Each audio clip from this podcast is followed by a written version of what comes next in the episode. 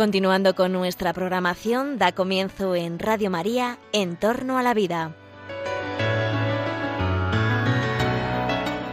Un espacio dirigido por Jesús San Román.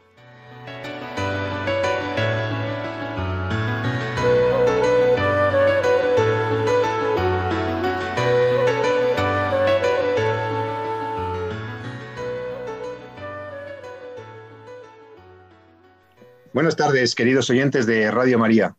Os saluda una edición más, José Carlos Avellán, en este vuestro programa, En torno a la vida. En torno a la vida es el programa de Radio María en el que, como todos sabéis, todos los que nos seguís habitualmente, y a ti que quizá nos escuchas por primera vez, estamos intentando analizar contigo en una tertulia amigable y esperamos que entretenida los temas éticos de la medicina, los temas estéticos hoy de la medicina, Hoy vamos a hablar sobre algo muy interesante para la vida humana. Vamos a hablar sobre bioestética, una palabra realmente novedosa. Hoy vamos a hablar sobre la relación entre lo bello y lo bueno. Fíjate que en una obra eh, muy reconocida de Fedor Dostoyevsky decía el autor que la belleza salvará al mundo, salvará al mundo. Efectivamente, eh, ¿Cuántas veces no nos hemos encontrado con acciones que además de buenas son bellas? Cómo el bien se une a lo bello. ¿Cuántas veces no hemos visto actuaciones que, de personas concretas que decimos, qué buena, qué buena cosa esto que ha hecho? Es bonito esto que has hecho. Sin querer, querido oyente, conectamos el bien, lo bueno con lo bello. ¿Cuántas veces mm, no te preguntas, hombre, los medios de comunicación deberían ofrecer, además de cosas feas, deberían ofrecer cosas bonitas, cosas bellas?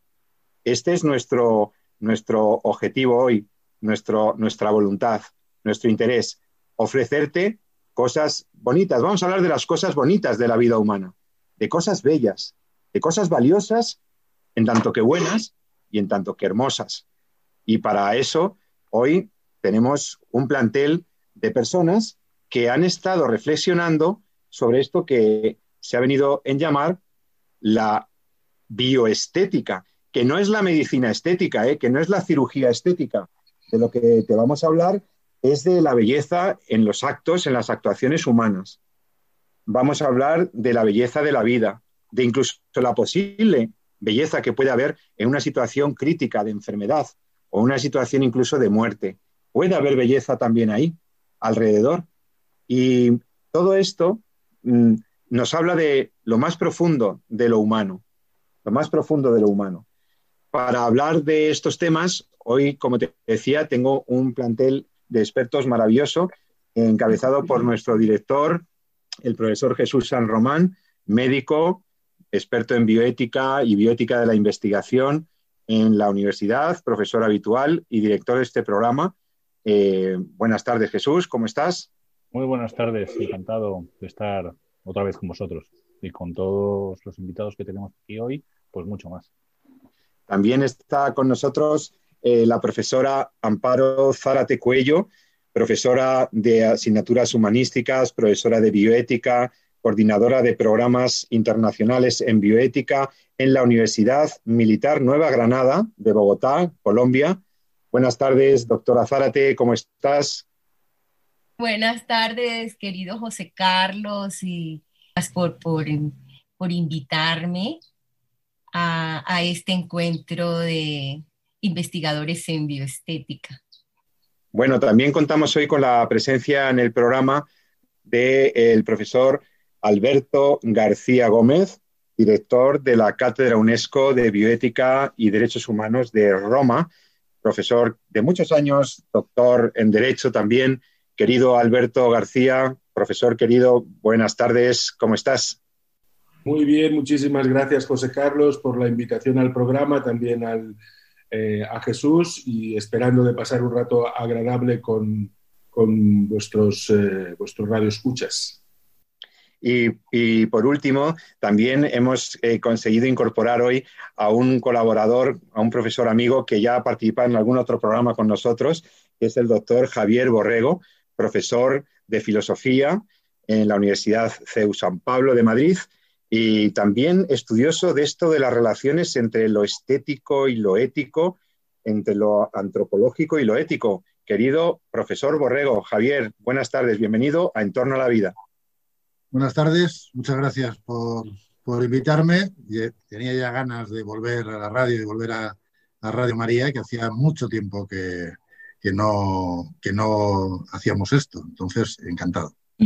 Bueno, todos estos profesores que me acompañan, juristas, filósofos, médicos, como veis, tienen un interés común, la bioética, estudiar los límites éticos de las actividades sanitarias, de las actividades investigadoras. Pero hoy les he pedido que nos hablarán de un enfoque investigativo que ellos están desarrollando conmigo también, yo también participo de este, este proyecto, un proyecto que pretende conectar y encontrar los puntos de conexión entre lo bueno y lo bello, entre lo mm, que es el bien y la belleza, y quizá también con las artes, con lo que tiene que ver con la creatividad humana. Eh, es una cosa muy interesante de lo que nos van a hablar y que está en las fronteras de la investigación humanística y de la investigación bioética. Eh, por, cortesía a la profesora que nos habla desde más lejos en esta conexión internacional, eh, la doctora Zárate, eh, Amparo, vosotros en Colombia y con este grupo de investigación habéis conseguido reunir un plantel interdisciplinar de investigación en bioética. cuéntanos de qué va este proyecto y enseguida empezamos a hablar ya del tema.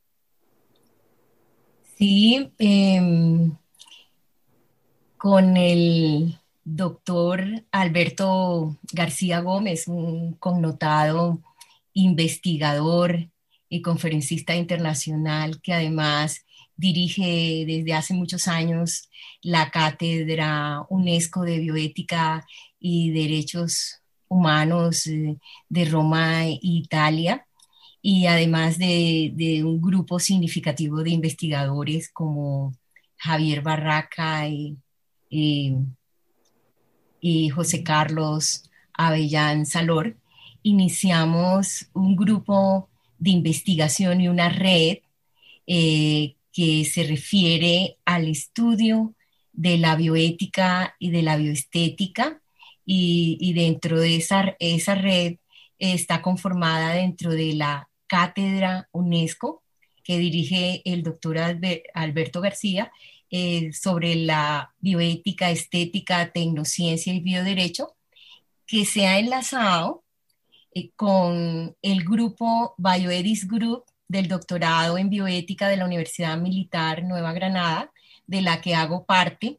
Y, y en ese contexto hemos realizado congresos, Em, encuentros en Roma y en la Universidad Rey Juan Carlos y de igual manera también, también en la Universidad Francisco de Vitoria y ha ido creciendo eh, esta red eh, con unos importantes investigadores que además se encuentra también en, en, esta, en esta tertulia eh, el doctor Javier Borrego, y, en ese sentido estamos investigando, estamos eh, eh, buscando un horizonte, un horizonte, un horizonte por explorar en el ámbito de la bioética, con el arte, la ética, la estética, la medicina, la biopolítica, el bioderecho, bajo el entendido de que la bioestética es el conocimiento sensitivo del viviente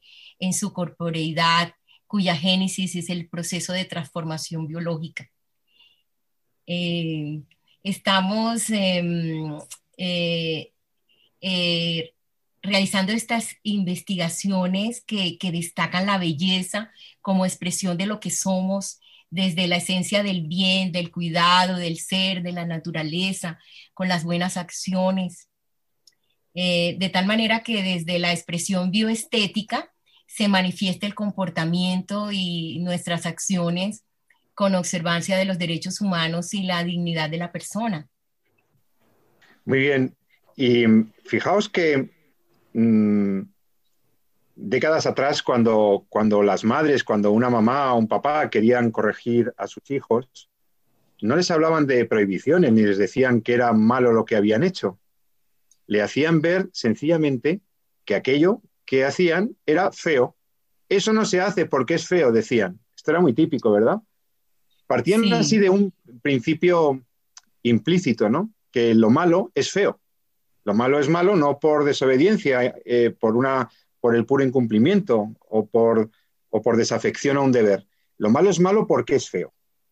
Eh, ¿Tendría algún fundamento esta afirmación? El mal y la fealdad coinciden muchas veces, efectivamente, pero fíjate que la belleza y el bien siempre coinciden. Y sin embargo, el bien puede deformarse y puede incluso lastrar su belleza. Basta con hacer mal el bien. El bien seguirá en su bondad, persistirá en su bondad, pero no será buena la acción que, le da alcance. Eh, lo que, sin embargo, pues restará belleza ¿no? a ese acto, le aminorará en su belleza.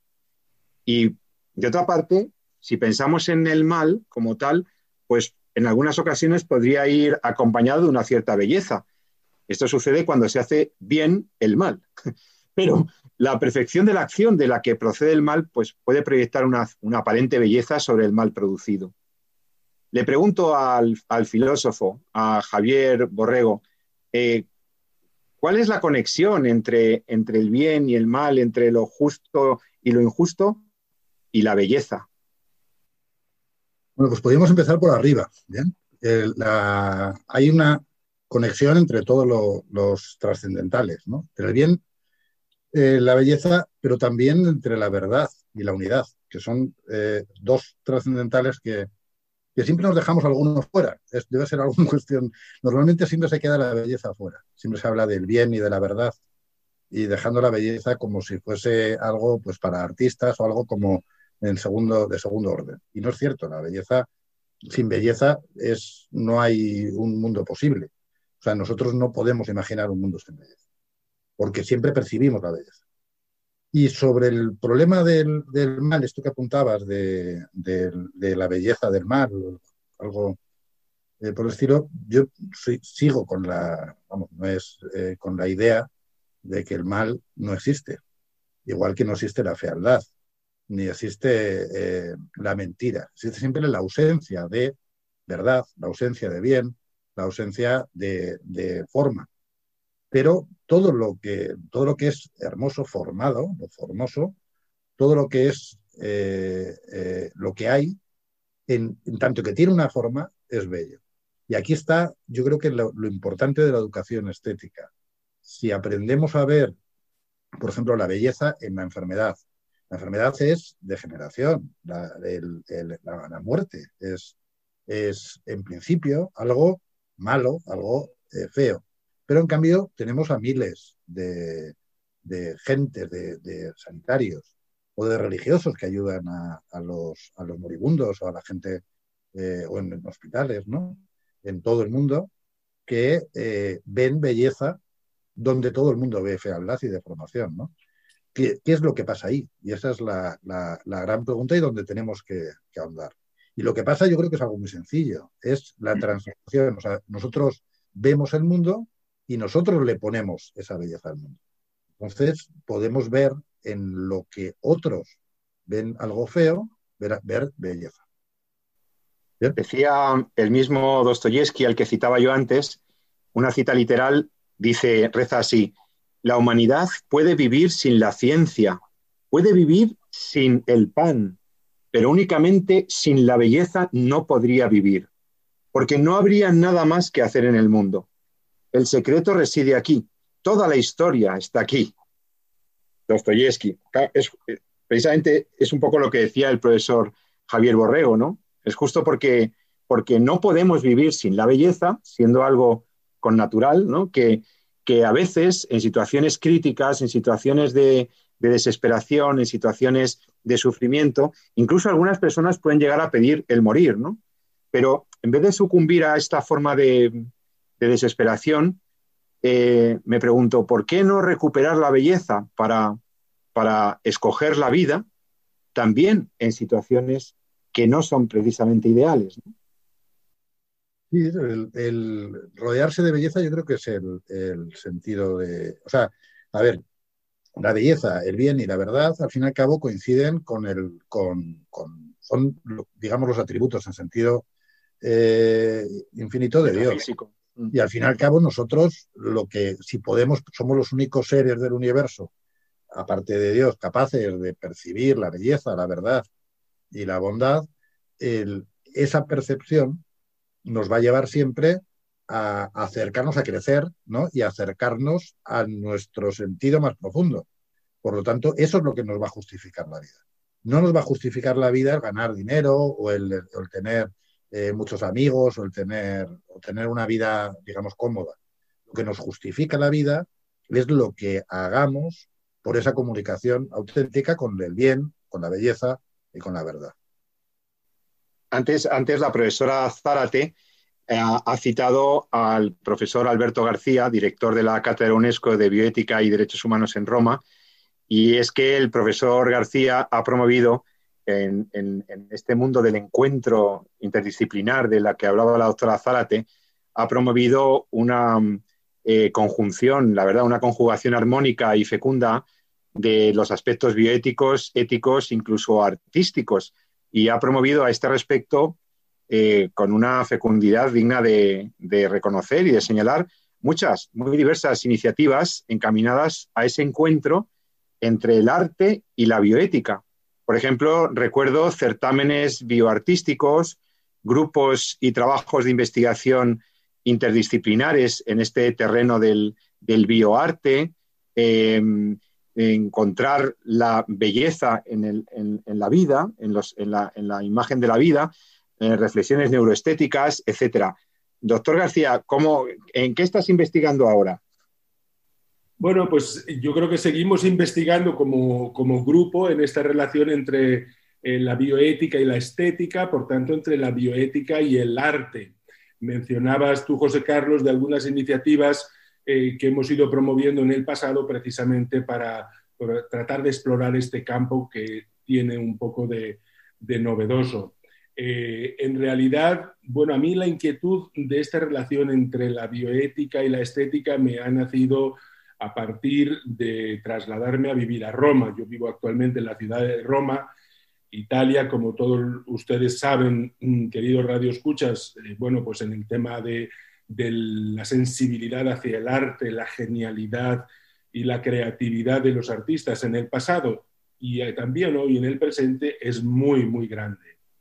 Eso por un lado. Y por otro lado, eh, eh, tres o cuatro veranos tuve la oportunidad de trabajar durante, en la ciudad de Houston en un hospital muy importante que se llama MD Anderson Cancer Center.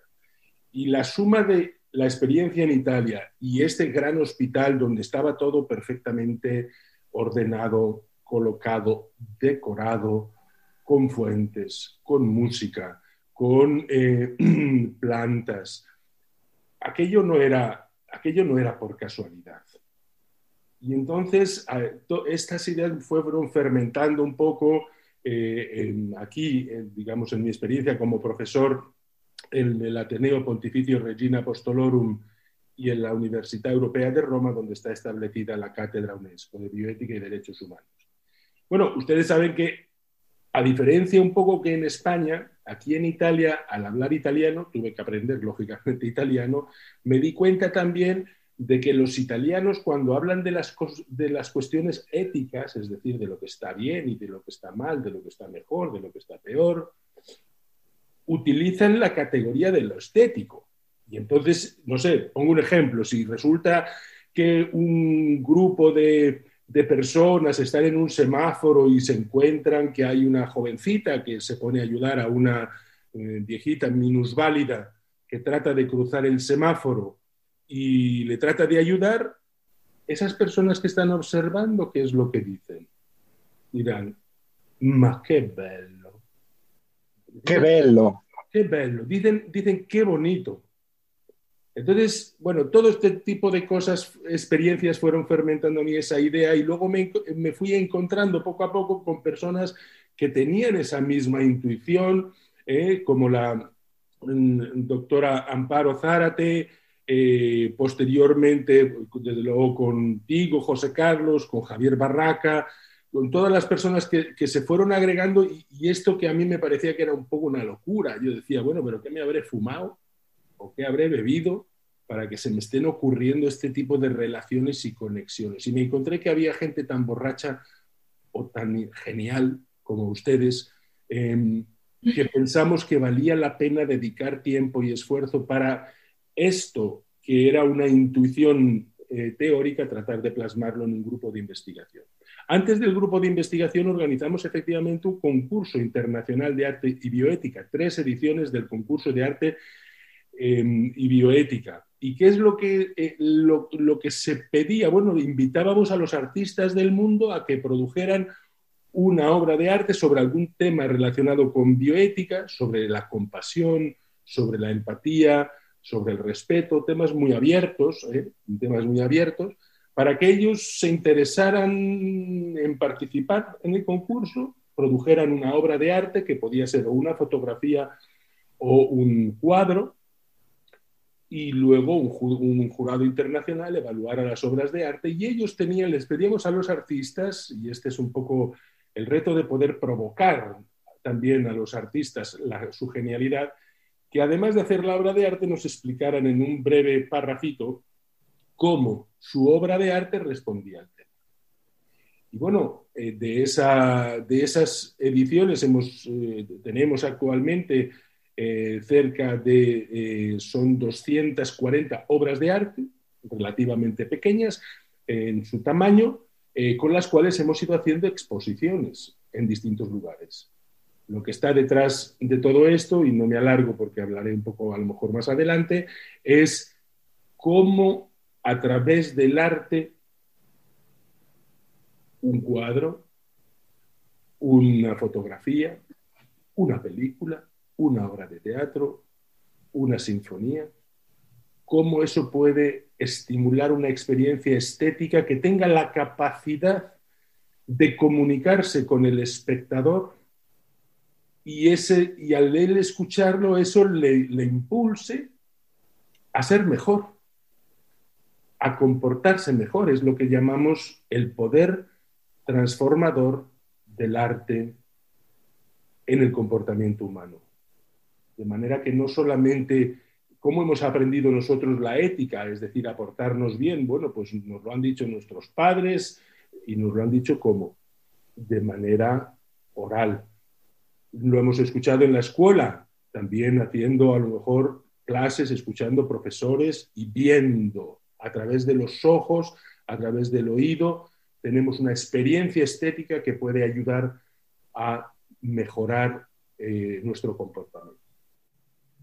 Estás escuchando Radio María, en torno a la vida. Eh, estoy, eh, puedes comunicarte con nosotros a través del correo electrónico de Radio María, que es el siguiente, en torno a la vida, arroba radiomaria.es. En torno a la vida, radiomaria.es.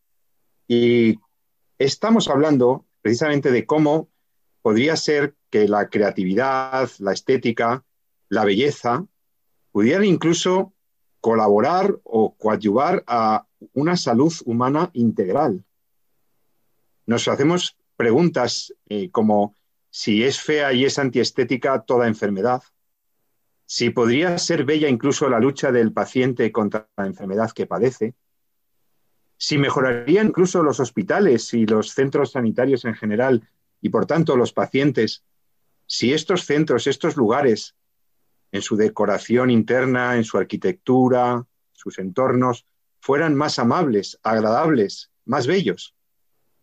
Nos preguntamos si existe alguna relación entre esta bioestética de la enfermedad y la belleza moral, la belleza interior, porque hoy en día se habla mucho de la belleza externa, pero hay una belleza interna que es más valiosa si cabe. Y hay mucho de una sociedad hedonista que ha dado culto al cuerpo. Este tema del culto al cuerpo ha sido eh, trabajado en sus extremos, incluso patológicos, por la doctora Amparo Zárate de la Universidad Militar Nueva Granada. Eh, Amparo, eh, el culto al cuerpo puede llegar a extremos insostenibles, inviables. Lo que es cuidar algo como el cuerpo humano en su, en su salud y en su belleza, pues podría ser hasta patológico. Sí, claro que sí. Existe una, una patología que, que, se denomina la vigorexia como trastorno dismórfico corporal. Y efectivamente lo estamos viendo en los chicos que actualmente quieren tener un cuerpo eh, espectacular y entonces ya empiezan pues a tomar algunos medicamentos que no son nada sanos y, en vez de, llegar a lo bello, eh, en este caso pues eh, va a traer pues unas problemáticas a la salud. Entonces, en, ese sentido, hemos estado um, eh, investigando con relación a la bioestética en la salud humana, con relación a, estas patologías. Los chicos de los gimnasios, em, que empiezan ya a tomar lo que consideran unos tratamientos unos medicamentos, pero no son tales, eh, porque no, no van a, a beneficiar su cuerpo sino que eh, al contrario se van a ver afectados.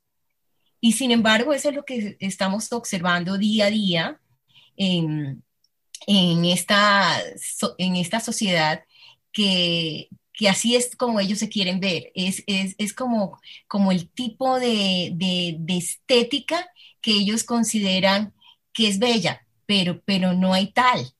Entonces, desde este punto de vista también em, creo que ya ha avanzado significativamente una publicación que tú estás dirigiendo en este sentido con relación a la bioestética de la salud humana que incorpora todos estos temas eh, que tienen que ver con la salud y, de tal manera que estamos expresando pues que, la belleza tiene otro contexto, que, la experiencia estética eh, debemos iniciarla con, esa belleza interior que tú estás eh, expresando, que, que, que, esta realidad eh, de, la captación de lo sensible eh, del ser humano que entra en juego con, los vínculos, con las realidades, con los encuentros, de, desde una, una, una bioestética que nos lleve a, al bien, ¿no? Y, a, expresar la belleza en lo intangible con la fuerza interior de la personalidad, eh, que, es mucho más importante. Eh, eh, en este sentido y ese, ese es un mensaje para, para, los chicos.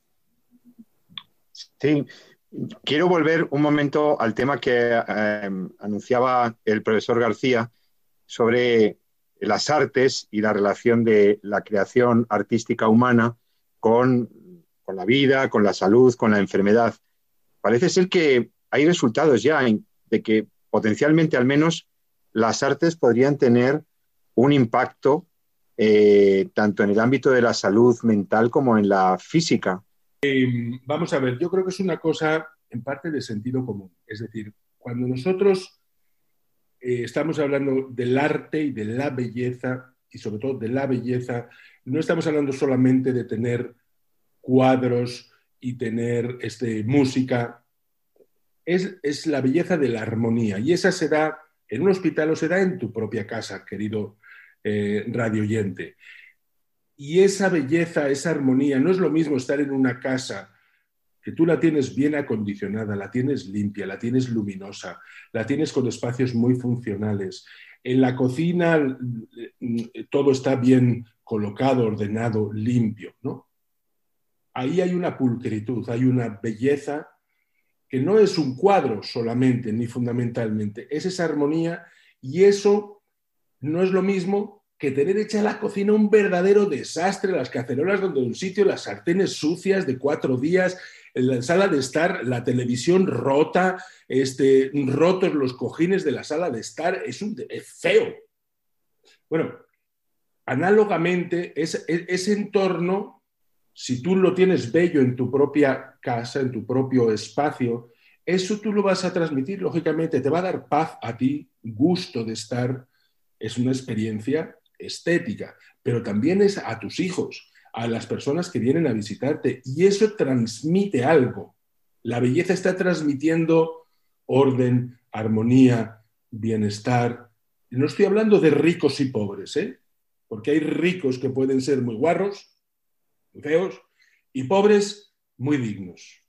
Estamos hablando de esa armonía que es eh, donde también la genialidad del dueño y la dueña de la casa está poniendo su arte para hacer un espacio bello. Si esto lo trasladamos a un hospital, a un centro de atención de ancianos, si lo trasladamos a un, hospice donde se acompaña a las gentes en su fase terminal de la vida, evidentemente que tiene una influencia, porque yo me quisiera morir en un espacio donde en mi sufrimiento, en mi pena, en mi estar en el ocaso de la propia vida, haya ese orden, haya esa belleza. A ver, nosotros identificamos el sufrimiento, la enfermedad, el dolor como algo malo, como algo los italianos dirían bruto. Pero hay una dimensión que no es bruta. A ver, el dolor, gracias a que existe el dolor, creo yo, nuestro cuerpo nos manda alertas, alertas. Hay algo que no está funcionando. Si tú pones la mano en el fuego de la cocina y tú no sintieras el dolor de quemarte, pues lo que estás haciendo es autodestruyéndote. Y lo mismo con cualquiera de las enfermedades cuando yo tengo algún flujo sanguíneo que no debería tener cuando voy al baño o cuando voy al váter, cuando... son alertas de sufrimiento, de dolor, de incertidumbre, que te generan también, incluso físicamente, el cuerpo tiene esos mecanismos del dolor, que no es feo, que es bonito, porque si nuestro cuerpo no tuviera esos mecanismos, pues seríamos, estaríamos muchísimo más expuestos, seríamos mucho más vulnerables. Entonces, en esto yo no sé si se aplica esto de que nada es verdad y nada es mentira, todo depende del color con el que se mira. Y entonces, si usted, querido Radio Escucha, ante los episodios dolorosos de enfermedad, tiene la oportunidad de verlo con el color de la bondad o de la belleza, usted va a ser más feliz. Todos vamos a ser más felices.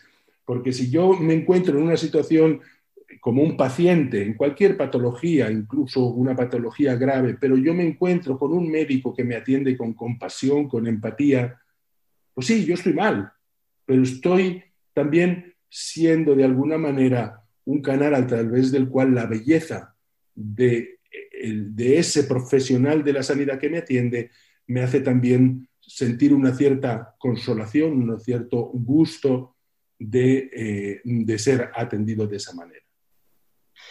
Es muy interesante todo lo que estáis hablando y comentando, compañeros. Eh, vamos a ahora a hacer una brevísima pausa y seguiremos eh, hablando sobre la belleza encarnada en actitudes de personas concretas que han sido recogidas, que han sido revalorizadas, que han sido encontradas por un amigo que se llama Jaume Vives y que tiene un proyecto que se llama Vividores y que es un proyecto activo para valorar y defender la vida humana en todas las condiciones, en donde vamos a encontrar testimonios vívidos eh, de personas que realmente saben de eso, de vivir y de vivir con sentido y de vivir con plenitud y belleza eh, en todas las circunstancias, incluso en circunstancias muy críticas. Eh, nos apuntamos a ser vividores en el mejor sentido de la palabra, que ahora, a la vuelta de la pausa nos va a explicar eh, Jaume Vives.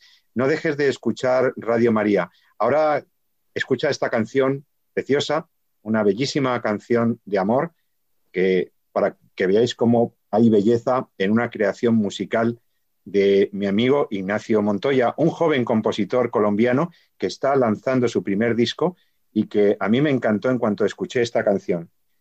Eh, espero que la disfrutéis y seguimos enseguida hablando del proyecto Vividores. ¿Qué es esto de los vividores? Enseguida, en Radio María. Hasta ahora mismo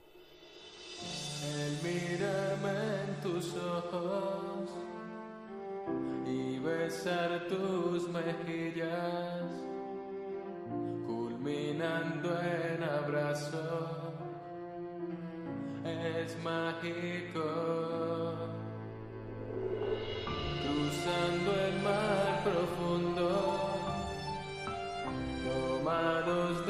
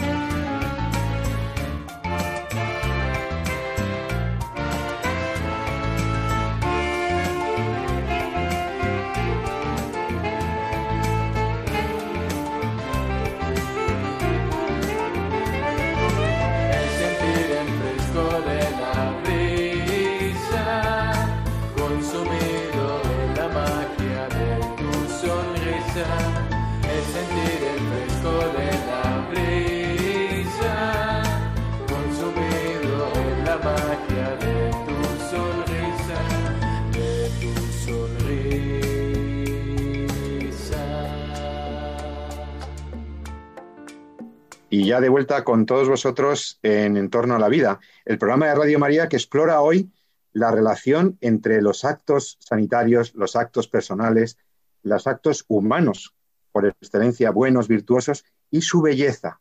Estamos hablando de la belleza. ¿Cómo no conmoverse ante un acto de virtud? ¿Cómo no conmoverse ante la belleza de un acto de generosidad, de donación personal, un acto de amor, una relación verdaderamente de entrega, como la de nuestros sanitarios en los hospitales y en los centros de salud, como la de los profesores que se entregan todos los días a sus alumnos, como la de los padres y las madres que de manera denodada, gratuita, ese amor puro de los padres, ese amor de gratuidad que tanta belleza encierra, ¿no? ¿Cuánta belleza hay en el mundo? ¿Cuánta belleza regaló Dios al género humano? Pero esa belleza a veces eh, no la captamos y no la captamos incluso en actos buenos, en actitudes vividas con toda la intensidad y con toda la honestidad que nos presentan, por ejemplo, algunos vividores. ¿Vividores?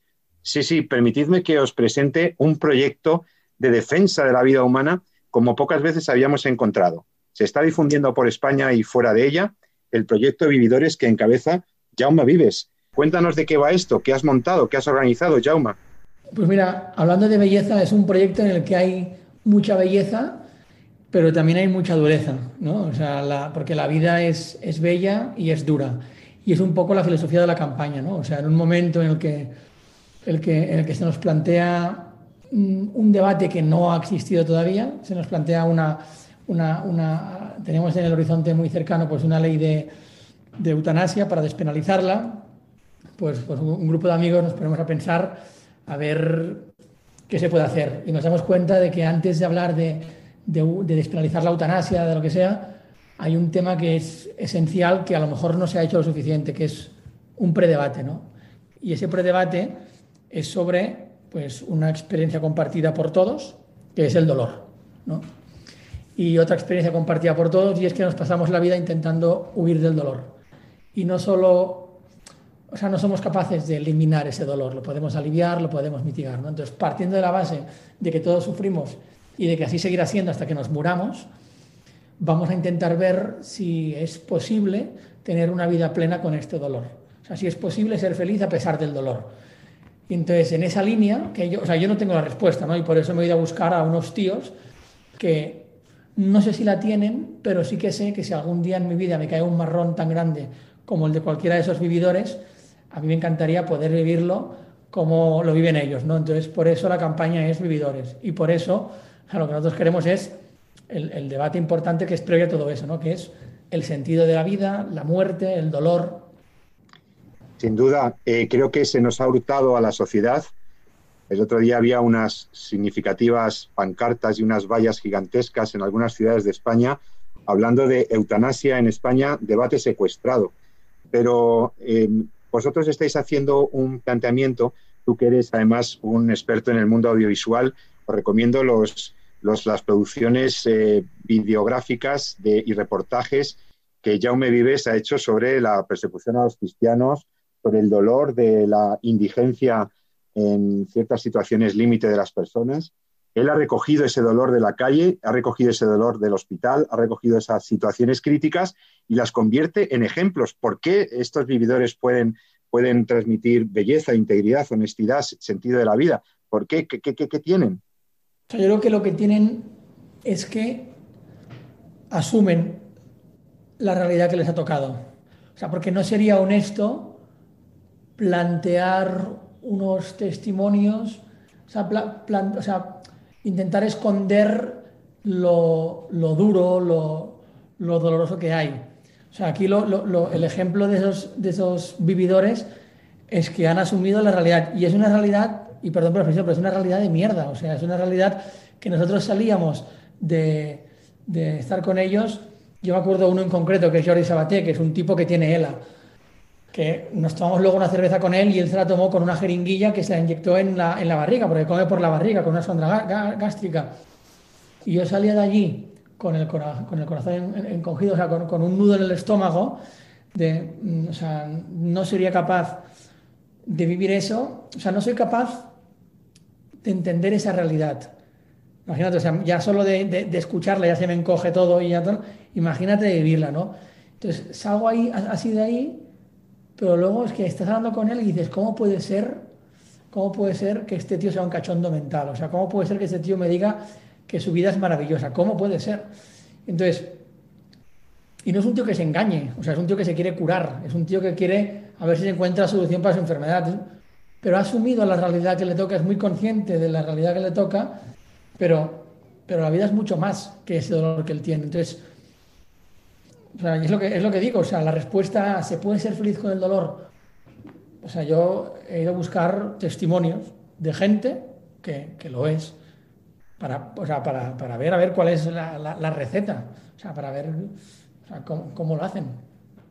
Oye, Jaume, antes de que te pregunte el doctor San Román, que, que, sabe también de situaciones de dolor y que como médico seguro que te quiere preguntar algo, eh, cuéntanos cómo se puede acceder a conocer y colaborar con el proyecto Vividores.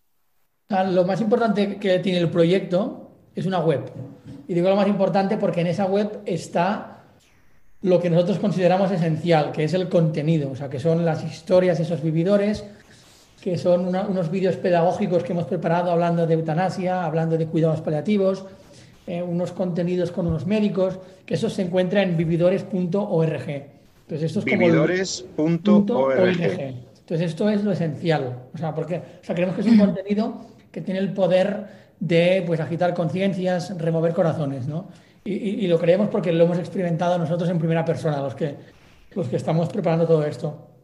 Luego hay una serie de acciones, tú antes comentabas pues, lo de los carteles lo de la lona que hemos colocado en Madrid, que son como acciones como más polémicas, como más llamativas, que el principal objetivo, te diría, es conseguir eh, que la gente vaya a la web y vea esos contenidos. Entonces, formas de ayudar, pues entrar en la web, ver los contenidos y si aún si, hay un contenido que a lo mejor pues tal, pues compártelo porque a lo mejor hay otras, hay otras personas a las que también ese contenido puede hacerles, hacerles bien, porque al final tenemos claro que la batalla se libran los corazones de cada uno. Muy probablemente en febrero la ley se apruebe, o sea, creo en los milagros y creo que puede ser que no, y estamos trabajando para que no, pero puede ser que sí, pero de lo que se trata es, o sea, es un trabajo a, largo plazo, o sea, que es, estamos donde estamos porque no hemos hablado del dolor, porque no hemos hablado del sentido de la vida y por eso, pues, estamos legislando sobre lo que estamos legislando.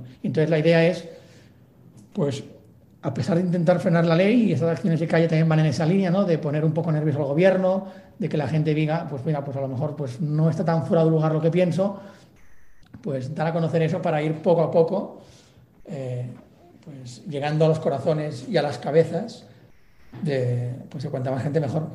Doctor San Román. No, sí, yo creo que, o sea, me parece muy, muy, muy atractiva la web que tenéis. ¿no? Yo creo que es como lo acabas de explicar muy bien ahora eh, yo sí que recomendaría pues, a la gente que ande reflexionando sobre, sobre todo esto que comentabas, que vea la web y sobre todo que lea y vea los vídeos de los testimonios, ¿no? porque yo creo que en el fondo es lo que le da sentido precisamente a todo lo que estabas a todos los que estabas comentando, ¿no? porque como hemos dicho muchas veces, ¿no? En, cuando hablamos de, de la eutanasia, esto decía mucho también Víctor Frankl, ¿no? un psiquiatra eh, psiquiatra austriaco, ¿no? decía que muchas veces la desesperanza es la vida sin sentido ¿no? y a veces todo esto empieza a coger eh, fuerza y empieza a, ser soportable, ¿no? Cuando le encuentras un sentido, ¿no? Es cuando entiende un porqué, ¿no? Es capaz de aguantar cualquier cómo, ¿no? Decían también, decían por ahí, ¿no? Entonces, en ese sentido, a mí me gustaría preguntarte eh, los testimonios, ¿cómo habéis, cómo habéis generado el núcleo, ¿no? De los testimonios. ¿Hay gente que os ha acercado? Si os conocían de antes, si es gente que simpatizaba un poco con, con, con la asociación, eh, porque tienes testimonios muy variados, muy, muy completos, ¿no? Eh, que tocan muchos aspectos. ¿no? Entonces, ¿cómo ha llegado a vosotros? ¿O cómo, cómo os habéis juntado? Básicamente. O sea, pues la realidad es que nosotros lo que hemos hecho ha sido buscar testimonios de sufridores. O sea, buscar testimonios de gente que sufre mucho o de gente que está en contacto con personas que sufren mucho. O sea, no o sea, no los hemos, o sea, no, sé, por eso quizás son tan dispares. O sea, lo único que tienen en común es eso, o sea, que sufren mucho y que dan un sentido a ese, a ese sufrimiento.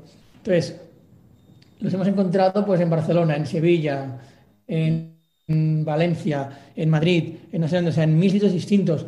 Y sí que es una, una, cosa que nos ha sorprendido, que ha sido muy bonito. Es como te decía, ¿no? nosotros íbamos a buscar a gente que tiene unas vidas que, o sea, que, no las queremos, porque no, nadie quiere un dolor así en su vida. Y hemos encontrado como elementos comunes muy bonitos. Por ejemplo, ¿no? un elemento común que hemos encontrado en esos vividores, pues lo que decía antes, ¿no? el asumir el marrón que te ha tocado. Luego también el vivirlo con alegría. Alegría y con humor. Luego otra cosa, muchos te decían ¿no? que, que, que su apoyo era el Señor.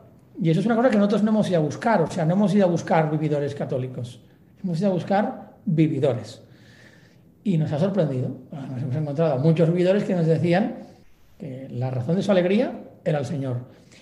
Y realmente eso a mí como católico me hace plantear muchas cosas, porque cuando yo veo esas vidas, cuando a mí me cuentan esas vidas que a mí me parecen un infierno absoluto, que ya te digo, o sea, con un nudo en el pecho de menuda mierda de vida. Cuando ves eso y ves que te lo cuentan con un humor que ya me gustaría tener a mí, y te dicen la razón de mi alegría es el Señor, eso te da muchas pistas de que a lo mejor eh, realmente es el Señor el que les sostiene. Porque a mí se me ocurren pocas, o sea, humanamente se me ocurre, o sea, humanamente veo pocas posibilidades de por muy voluntarioso que uno sea, por muy optimista que uno sea, ser capaz de conservar la alegría en esas situaciones. Pero me parece razonable pensar que a lo mejor no es que nazca de ellos, sino que el Señor les sostiene. Eso me parece razonable. Muy bien. Pues muchas gracias, eh, eh, Jaume, por mostrar la belleza interior y mostrar lo que el mundo esconde, ¿no? El dolor y las situaciones críticas que esta sociedad hedonista nos, nos oculta, ¿no? Nos, nos bloquea. Gracias por recogerlo en un testimonio gráfico de, enorme belleza, en testimonios concretos, vívidos, de estos vividores. Reauma Vives, responsable del proyecto Vividores, eh, que encontráis en vividores.org. Muchas gracias por estar en Entorno a la Vida. Pronto habrá más acciones, como las de la lona. Pronto habrá más acciones, muy bien. Pues muchas gracias y, polémicas. Fenómeno, pues muchísimas gracias, Jauma. Como siempre, muchas gracias por estar en Entorno a la Vida y por todo lo que haces. Un abrazo, amigo. Vaya muy bien. Bueno, pues ya tenemos que terminar el programa.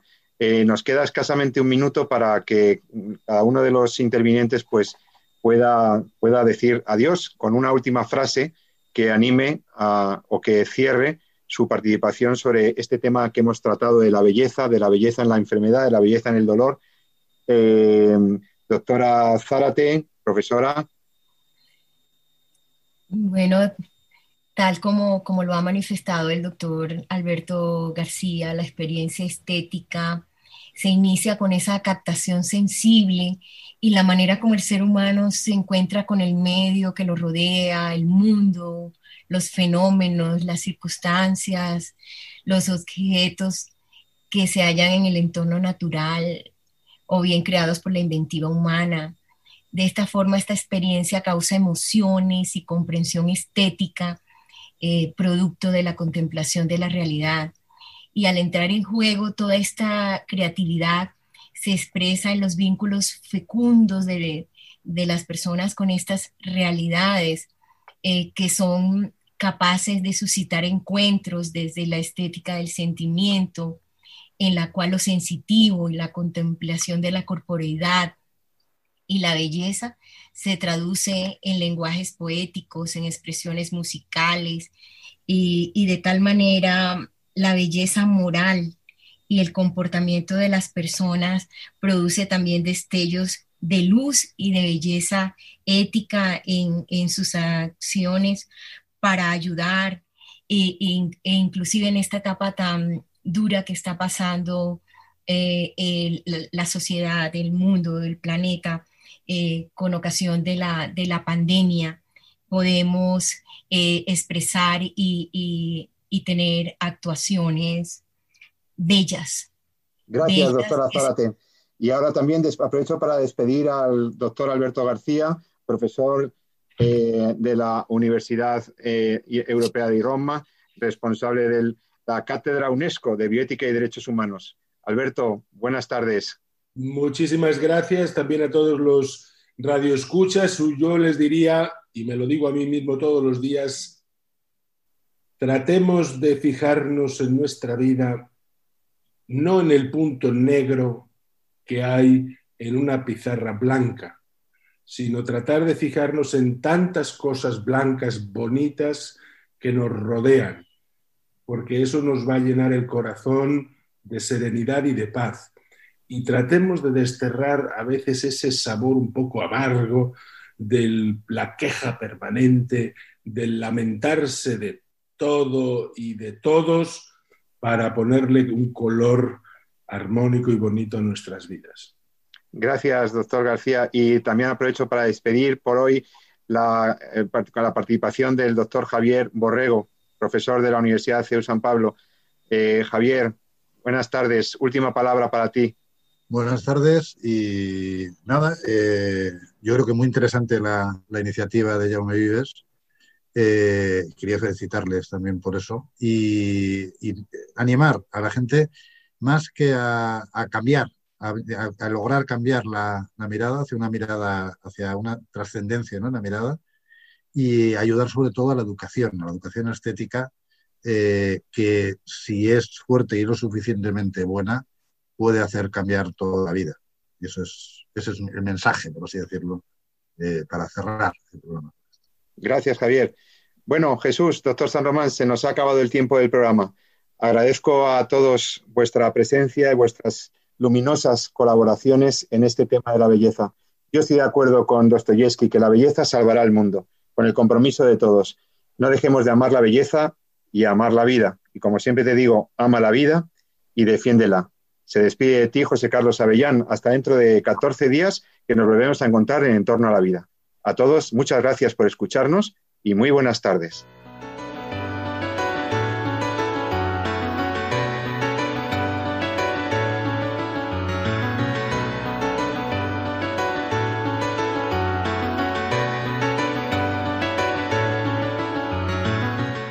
Finaliza así en Radio María, En torno a la vida. Un programa dirigido por Jesús San Román.